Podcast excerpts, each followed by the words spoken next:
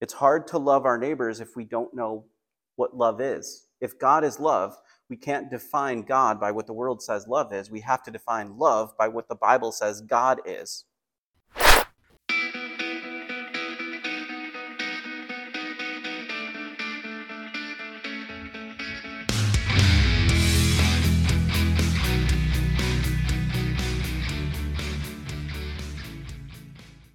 So, as we're going through the book of Romans, we're getting closer and closer to the end. Tonight, chapter 14. So, before we dig into that, let's sort of recap a little bit of what we talked about last week so we can understand the transition into what we're talking about. Now, Romans 13 is really uh, broken up into three sections. There's it's a short chapter, but there's three sections to it. It's really about being a good citizen, how you submit to the governing authorities, where do you draw lines in terms of rebellion, and that really has to do with is what the governing authorities are telling me to do opposed to the actual laws of the nation, the higher laws, or the local authorities breaking the higher laws?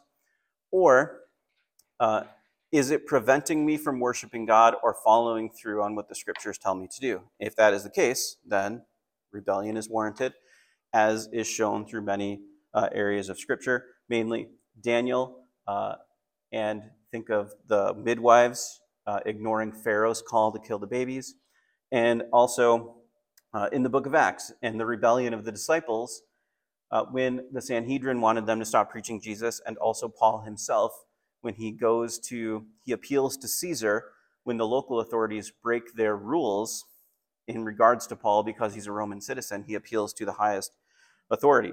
So the first section is really being a good citizen. The next section is about being a good Samaritan. How do we treat the world? How do we treat the world around us? Um, do we love better than the world around us? Do we care? How do we show love? What is love? Um, love is really caring for our brothers and sisters in the world around us and their, their physical needs, and more importantly, the spiritual needs, the gospel. Um, it's not an affirmation of behavior um, affirmation of behavior actually causes harm if you allow people to continue in sin. You're separating them further from God. Uh, it is actually the truth. The truth is the way to love people. Um, but how you speak the truth also matters. You can speak the truth arrogantly, or you can speak it humbly uh, and recognize you need a Savior just as bad as the world does and present that offer to them. And the last section is really being alert um, being aware that in the last days things will get evil, things will get worse. Um, and if Paul knew he was living in the last days, almost 2,000 years later, how much closer are we to Jesus' return? And are we living with that in mind? So that's really chapter 13. And it ends with, you know, are we being a good Samaritan? Are we loving the world? And are we living with the end in mind? Do we understand? Are we excited about Jesus' return? Are we living like it could happen at any moment? Do we care about our neighbors? Do we care about the world hearing the gospel? That's how chapter 13 transitions into chapter 14, where chapter 14 is really about how we interact with one another as Christians. Now, uh, anybody here a 90s kid? Anybody grow up in the 90s? I did. Okay. Um, so if you don't know, uh, if you're older than that, maybe you remember the 90s. The 90s to me are a glorious time. It is maybe the greatest decade in American history. Um, as someone who grew up in the 90s, I'm completely unbiased about that. But here's what I can tell you about the 90s the 90s had video game systems, but we didn't have internet gaming, so it didn't destroy our lives. We had access to the internet, but not smartphones. So we had the power of the internet without it consuming our lives. It was a glorious time. And the best part about the 90s was people had these things. Uh, maybe you remember this if you were alive back then. They had jobs that paid well, and the cost of living didn't destroy you. So it was a great time to be alive. Um, but there was also something about the 90s, particularly in Christian culture, that I very much remember as someone who entered into my faith really in the year 2000, right after all of it ended. There was this thing called purity culture. Um, if you know what I'm talking about, um, then great. You don't need to hear the explanation. You can tune out for the next minute. Otherwise, here's what's going on. There were a lot of books and movements and um, conventions and like gatherings, concerts, and all kinds of stuff that were written and talked about as part of Christian culture, and even seeped into mainstream culture in the 90s. Because, like I said, the 90s were the greatest decade ever. And all of the, most of the TV programming in the 90s was very wholesome, right? There was even a TV show, can you believe it, in the 90s called Family Matters. You watch TV now, it is the opposite of that. But this idea of purity culture, of being very wholesome and good, kind of took over Christianity and almost to the point where we were so much more concerned about our behavior and how we presented ourselves to the world that we forgot, the church forgot to actually care about doctrine and truth and what the gospel says. We just wanted to look really good and virtuous in front of others. And that has caused a lot of pain as time has gone on because appearing virtuous to the world as the world changes, changes its moral values has hurt the church that has been more concerned about appearing virtuous to the world than holding to doctrinal truth. So, that is a little bit of what we're going to talk about today because how we talk to one another, how we draw lines in the sand matter. So, chapter 14 of Romans is really about how we draw the right lines and where do we not draw lines and just be okay with others. This idea of purity culture that took over the church is one that seeped in. Almost our behaviors and convictions became more important than doctrine. And Romans 14 sets us straight. Doctrine is more important than personal convictions, um, meaning we need to draw the right lines. So let's dig into it. Uh, chapter 14, verse 1 Receive one who is weak in the faith, but not to, not to disputes over doubtful things. So it opens up giving us the idea of what Paul is going to be going into here as we talk about how we deal with one another. So receive one who is weak in the faith. Now, that sounds harsh, but I got to be honest, I'm one of those people. I'm one of those people who has areas of my faith where I'm not as strong as others. I'll give you a great example. I have never drank.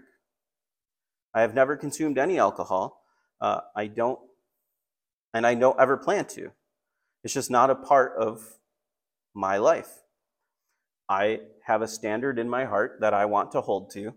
Um, now, that is a personal conviction of mine. There's actually nothing in Scripture about abstaining from alcohol. There is abstaining from drunkenness um, and not over consuming, but there's nothing wrong with consuming alcohol in general. So for me, I'm weak in that area of my faith. I don't touch alcohol at all. I don't go near it uh, because I, I'm worried about what could happen if I overindulge. So I avoid it. So I'm weak in that area of faith. Now, the pro- there would be a problem if I took that conviction and I placed it on you as though you had to have the same conviction as me because I'm weak in that area of my faith. This is what we're going to be talking about in this chapter. Now, the next verse states For one who believes, he may eat all things, but he who is weak eats only vegetables.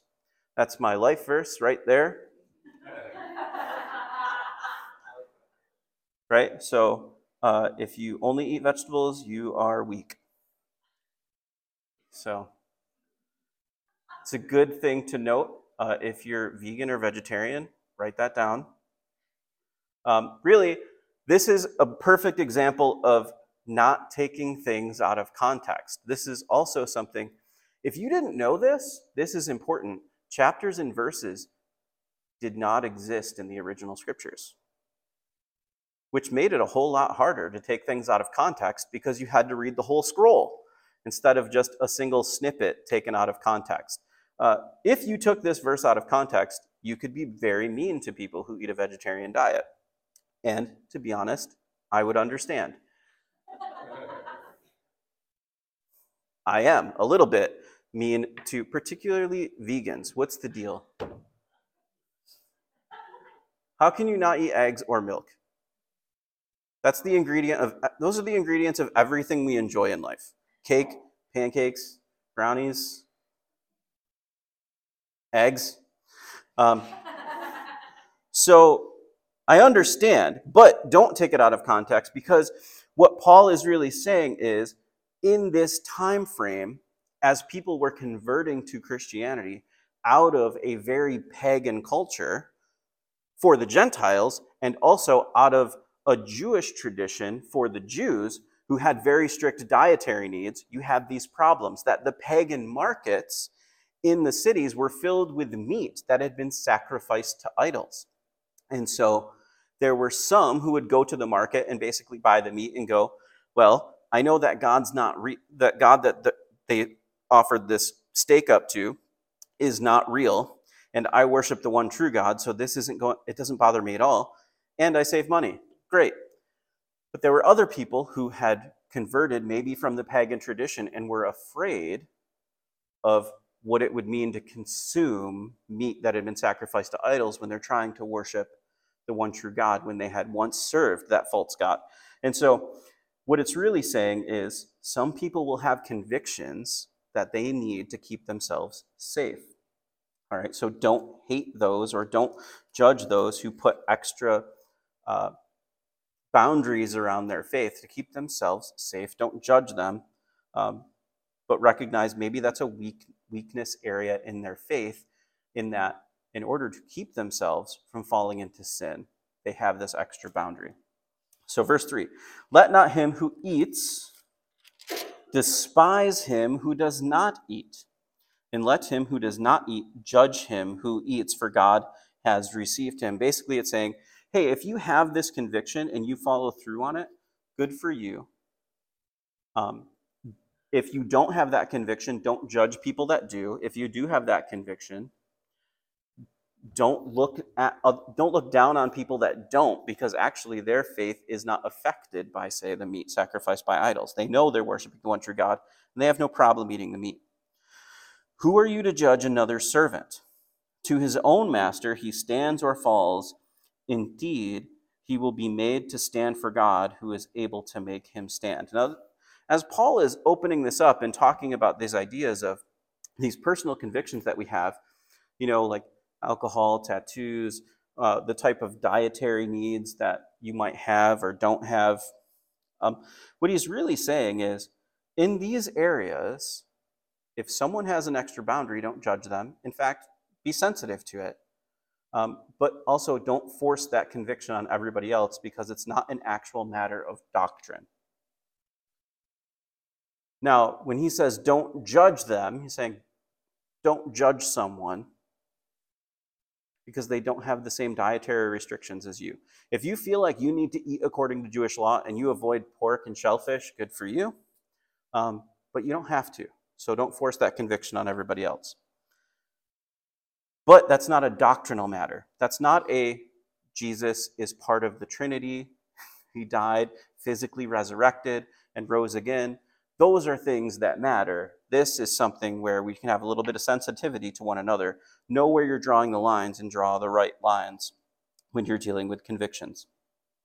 Well, it says, One person esteems one day above another, another esteems every day alike. Let each be fully convinced in his own mind. Now, this is important. We're here on a Saturday night. Now, I'll get into it in a little bit, but there actually is a consistent argument still today, 2,000 years later, about what day we should be worshiping. And I'll tell you why. See, Sunday is known as the Lord's Day. It's known as the Lord's Day because that's the day that Jesus was resurrected. And actually, you can infer from the book of Acts, it tells us that they met together on the first day of the week, which is Sunday, and they met that day because of the resurrection of Jesus. However, there were still some that were tied to Jewish law and said we should worship on the Sabbath. And the Sabbath is Saturday. That's still true. The Sabbath didn't switch to Sunday. The Sabbath is still the seventh day of the week, which is Saturday. And the Lord's Day is Sunday, but yet over time and through weird traditional things, people started calling the church uh, Sunday Sabbath. And um, back when we were really more Christian society, a lot of things were closed on Sunday for that exact reason because people abstain from working and shopping and things like that on Sundays. But the truth is, Saturday is the Sabbath, Sunday is the Lord's Day. And there was an argument and a debate about when to worship and things like that because there was a Jewish contingent who were still holding to the law, and there were some who were saying, let's worship on Sunday because it's the Lord's day, the day that Jesus resurrected. And Paul is basically saying, do what you're convicted to do. Be convinced in your own mind. It's not a matter of doctrine, worship as you see fit, when you see fit. Not as you see fit, when you see fit. If it was just worship as you see fit, that would be a problem. All right, but we're not going to get into that. So, he who observes the day observes it to the Lord, and he who does not observe the day to the Lord, he does not observe it. He who eats to the Lord, for he gives God thanks, and he who does not eat to the Lord, he does not eat and gives God thanks. What he's basically saying here is the Christians among you who are worshiping on Saturday are doing so because they feel convicted to do so, and they're doing it for the sake of worshiping God. Uh, those who hold to a strict dietary uh, Jewish law, they're doing it because they want to worship God through it. And those who don't do that, those who worship on Sunday, are worshiping on Sunday because of the new covenant and celebrating the resurrection of Jesus. Those who are not holding to the strict Jewish dietary laws are doing so because they experience the liberty of grace in salvation. Both are doing it to honor God. Neither is wrong as long as the intent is to honor God and worship Him. That's what's being said. For if we live, we live to the Lord, and if we die, we die to the Lord. Therefore, whether we live or die, we are the Lord's. For this, to this end, Christ died and rose and lived again, that he might be Lord of both the dead and the living. But why do you judge your brother, or why do you show contempt for your brother? For we shall all stand before the judgment seat of Christ. For it is written, As I live, says the Lord, every knee shall bow to me, and every tongue shall confess to God. Now, this is something I think the church needs to do a better job at. The church is really good at arguing with each other over petty issues that are not doctrinal. We are really good at creating division amongst ourselves for reasons that just don't make sense to me. And here's the other thing, as Paul is stating if you're really convinced that you are right about your conviction and this other denomination is completely wrong about their conviction, don't you realize that all of us stand before the judgment of God and He judges correctly and rightly? Why do you see it as your role to condemn someone when that's God's work? God is the judge. So you might try to correct or have a debate and an honest, open discussion where you can still walk away both loving each other and loving God. But why do you need to condemn your brother or sister when we all stand before the judgment of God? We know God's going to get it right. So who are we to tell God what to think? That's silly. So then, each of us shall give account of himself to God. If there's a verse that should scare you, it's that one. Every one of us shall give account of ourselves to God. And God knows everything that we've ever done, thought, wanted to do, everything we didn't do that we should have done. Uh, and we stand before Him at some point and give account for ourselves. That's a scary thing because you can't pull the wool over his eyes. He will know.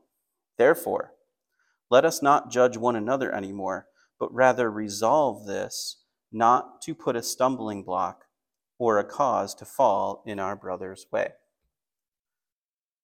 So, Paul, as he's going through this, points out that, hey, God's going to judge us all. We all stand before God. God's going to get it right. So, why in these small things do we create division rather than unity when God's going to judge it at the end and we'll all know the answer at that point? Instead, what we should do, instead of arguing and creating division and, and hatred and issues like that, uh, we should actually come together in unity and actually not try to put a stumbling block in front of our brothers and sisters. So, if you're someone like me who does not drink, or if you were someone who in the past maybe has a problem with, with alcohol or had an issue with indulging too much in it and you really can't have any, then why would you present that during a gathering together to someone that that might hurt? Maybe you shouldn't. Now, if you're on your own with people that you know and you know that they don't have a problem with it and it's, up to you, fine, whatever. Crack open your bottle of wine, that's cool. But do not present it to someone who it could cause an issue for. You know? Uh, but also don't force your conviction, if you're someone like me, onto others who just aren't that weak in the faith in that area. Right? And that's what Paul is really saying here. So as we interact with one another, what we need to do is discern what is doctrinal versus what is just personal. And things that are personal don't create division over. Things that are doctrinal, that we correct on. And we have an issue with creating personal conviction into doctrine. And I think a lot of that is a result of that purity culture um, where we elevated how we acted so that we could appear virtuous to the world and then have put that on everyone else when really it's not scriptural or doctrinal for those things to be like that. So then, each of us shall give account to himself before God, right? Don't be a stumbling block.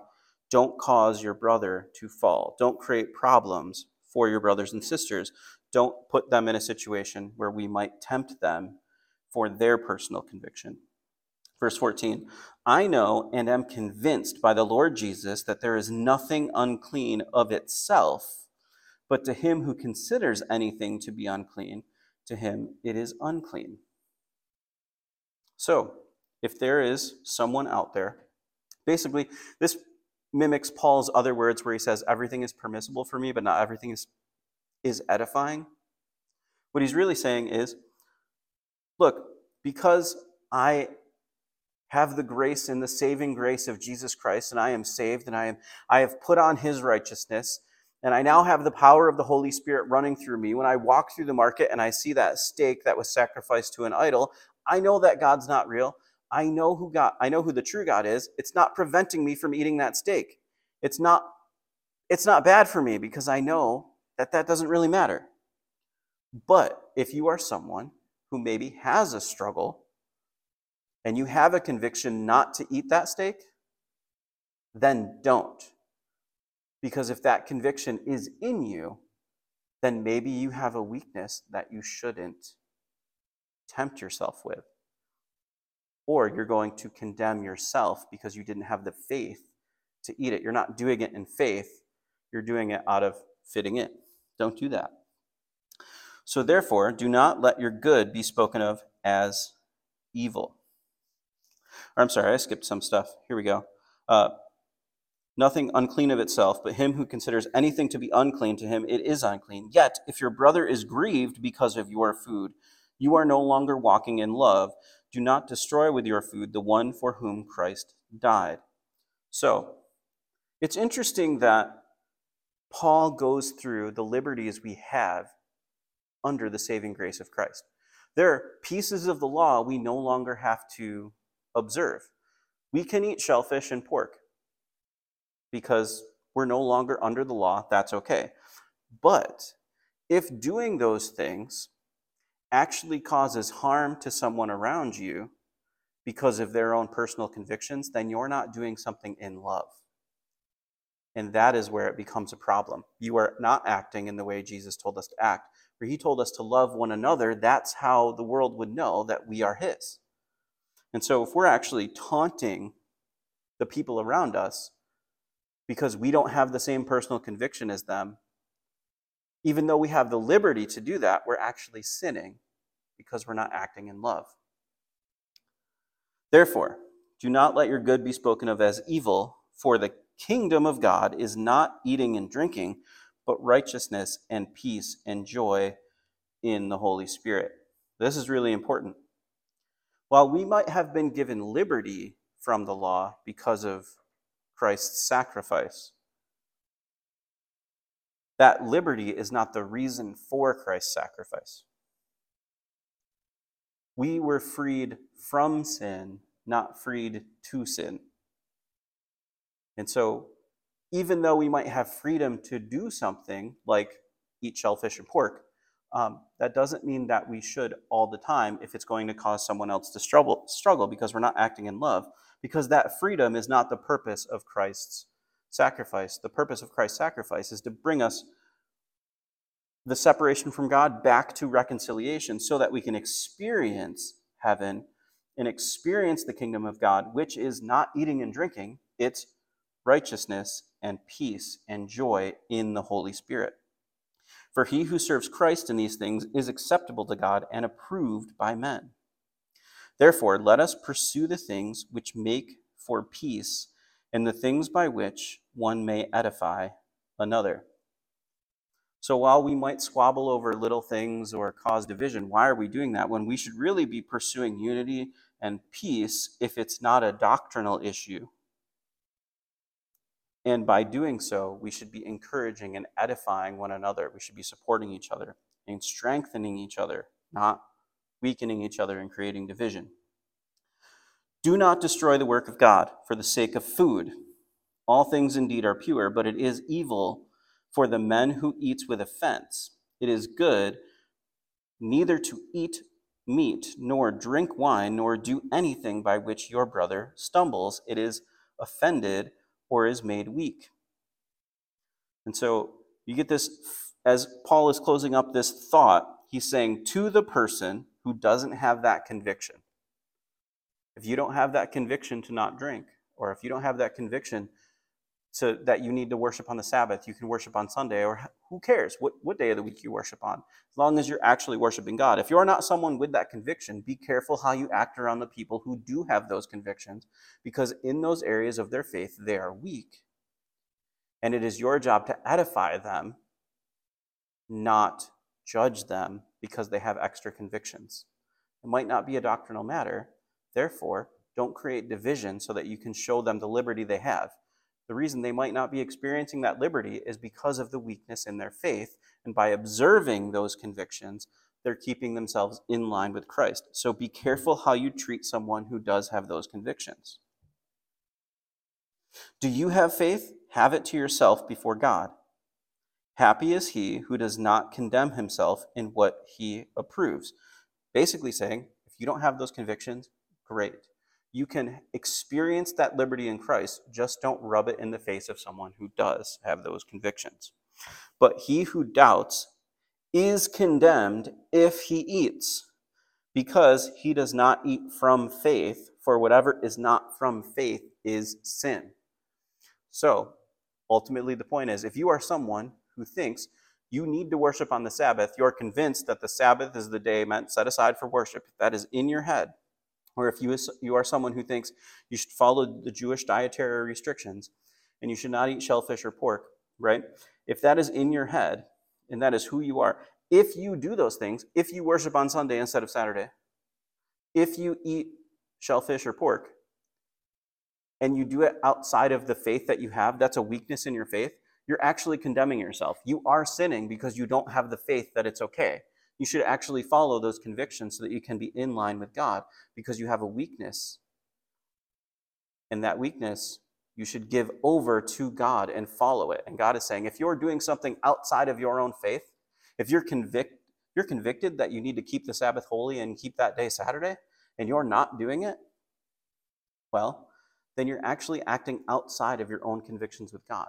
You're condemning yourself before God by not acting by your own standard that you have with God. That's a problem.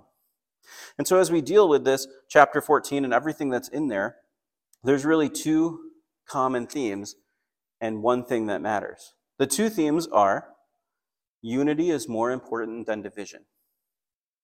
So, in an era where we are able to argue with each other, even when we don't know each other because we don't live in the same community because of the internet, we have become more divisive more argumentative, and created more division among the church than ever.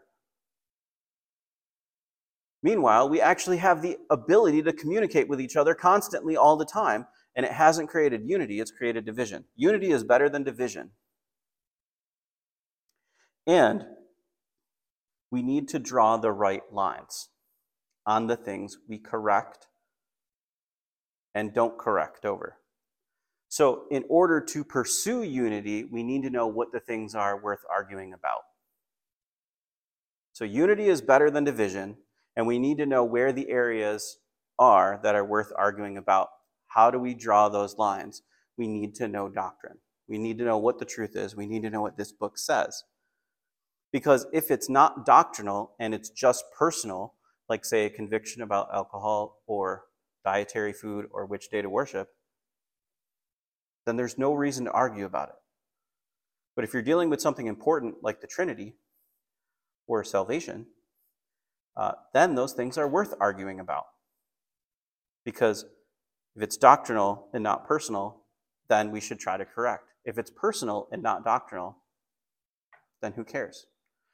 Um, that is really the summary of this chapter. Unity is better than division. Draw the right lines. Know the difference between doctrinal and personal. So, as we close up today and really think about what's being said here, I just want to say this church was born out of a church that closed. We held a Bible study uh, while that church was still open, Parkminster. And that Bible study grew and reached people outside of the normal attendance. Uh, and as that church was closing, there are people who said, We would like to continue meeting together. We would like to continue the Bible study and the ministry that's going on there. Um, can we start a church? And so we did. Instead of continuing to pursue, pursue keeping that church open, we decided to start a completely different entity, mostly filled with people who were part of that previous church, some who were not. And the reason we didn't continue to pursue, one of the reasons, there were many, but one of the reasons we didn't continue to pursue staying that church is because of the doctrinal differences that that denomination had with us. There is a denomination, is part of a denomination that started to move very cultural. And because of that, we couldn't really hire a pastor because the pastors who were interested in the job were interested in theology that we didn't agree with. I couldn't get ordained because I didn't want to be ordained by that organization. Um, and so we cut ties, we moved on, we started something new. We're a place where we could stand on and have in our bylaws a theology that makes sense because it's based on this book, not what culture wants us to believe or think. Yet, we still have a world around us that doesn't know what this is. In fact, sometimes within our own walls, there are people that don't know what's inside this book because the church for too long has ignored going through it. Instead, has just had motivational speeches based on a few stories within it to make you feel good every Sunday. That's not going to happen here. I think one of the biggest problems with the church acting like Christ is that we don't know him. It's hard to know who God is if you don't know what he wrote in his word. It's that simple. So, our goal, our mission statement is this Know, love, share. To know God deeply through the revelation of his word to love him and our neighbors because Christ first loved us, and to share the good news of the gospel as far as God allows us to reach from next door to across the globe. The first piece of that mission statement is to know God deeply through the revelation of his word. Because if we don't know God and we don't know what he says, it's hard to share the correct gospel. It's hard to love our neighbors if we don't know what love is. If God is love, we can't define God by what the world says love is. We have to define love by what the Bible says God is. And so, in order to love them, we have to know God. So, we got to start there. And so, we go through Scripture verse by verse because we need to know what it says. We need to know who God is in order to love the world correctly and to share the gospel correctly. Nothing makes me sadder than this. I know people who have gone to church for decades, every single week of their lives. and have never once walked out of a church service knowing God and His Word any better. That to me is a travesty and something I do not want to ever happen here. Our goal is every week to not have that happen. If you walk out in these doors and out of them, I hope you heard something directly from this book that you can take with you so that you can know God and His Word better, because that's the first step to loving our neighbors the way Christ wants us to and to sharing the gospel because we know God through the revelation of His Word. Let's pray. Father God, thank you. Thank you for your word. Thank you for revealing yourself to us through this. Thank you for your people, your chosen ones, Israel, who have preserved this word for us and for the, the New Testament authors and the early church who preserved the word for us to have. Thank you for those who put it together all in one volume, gave it to us to read. We have better access to your word than ever in human history, yet we have less knowledge of it than ever.